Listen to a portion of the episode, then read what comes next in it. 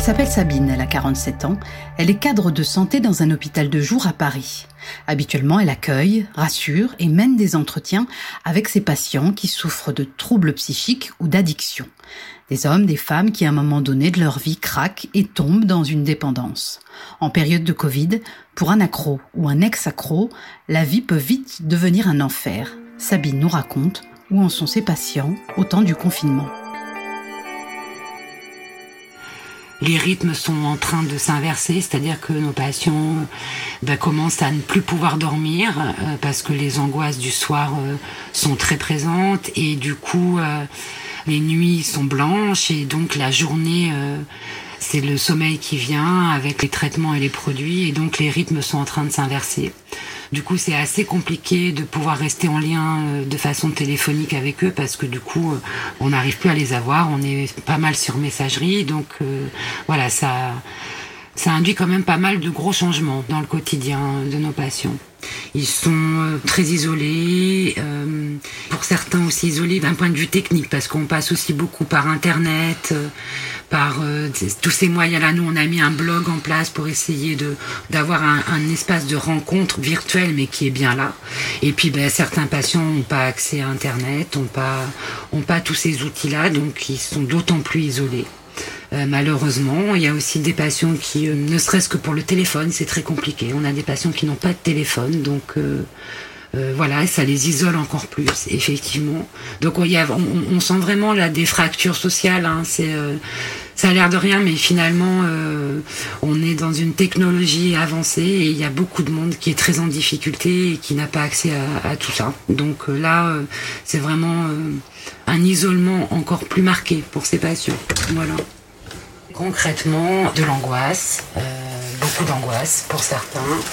Pour d'autres, euh, eh ben, une reprise des consommations parce que l'anxiété et la peur est, tellement présente qu'ils reconsomment des produits, ce qui était pour certains mis à distance, de l'alcool ou de la cocaïne, du cannabis, des médicaments. Euh, ça peut être voilà tous ces produits-là qui réapparaissent de façon plus importante. Il y a pas mal de patients aussi qui essaient de dormir, qui voilà euh, essaient de trouver dans le sommeil euh, une réponse à leur inquiétude et à leur angoisse, et aussi à l'ennui et au temps qui ne passe pas. Là, on est euh, sur des entretiens téléphoniques, ça fait dire qu'il faut vraiment affûter son oreille pour essayer de percevoir comment vont nos patients derrière les mots, essayer d'aller un peu plus loin, de prendre vraiment le temps. Il faut que nous, on arrive aussi, d'un point de vue somatique, à faire euh, un entretien clinique pour détecter si nos patients ont des signes euh, cliniques euh, du Covid. Nos patients ont du mal à évaluer corporellement pour certains ce qui se passe pour eux. Ils n'ont pas de thermomètre. Ça peut être assez difficile pour nous de déterminer ça à distance une de, mes patientes qui a envoyé une photo d'elle avec le masque, avec un petit coucou et un smiley qui rigole. Voilà, c'est une façon détournée de rigoler de ce qui se passe. Donc ça, c'est assez touchant.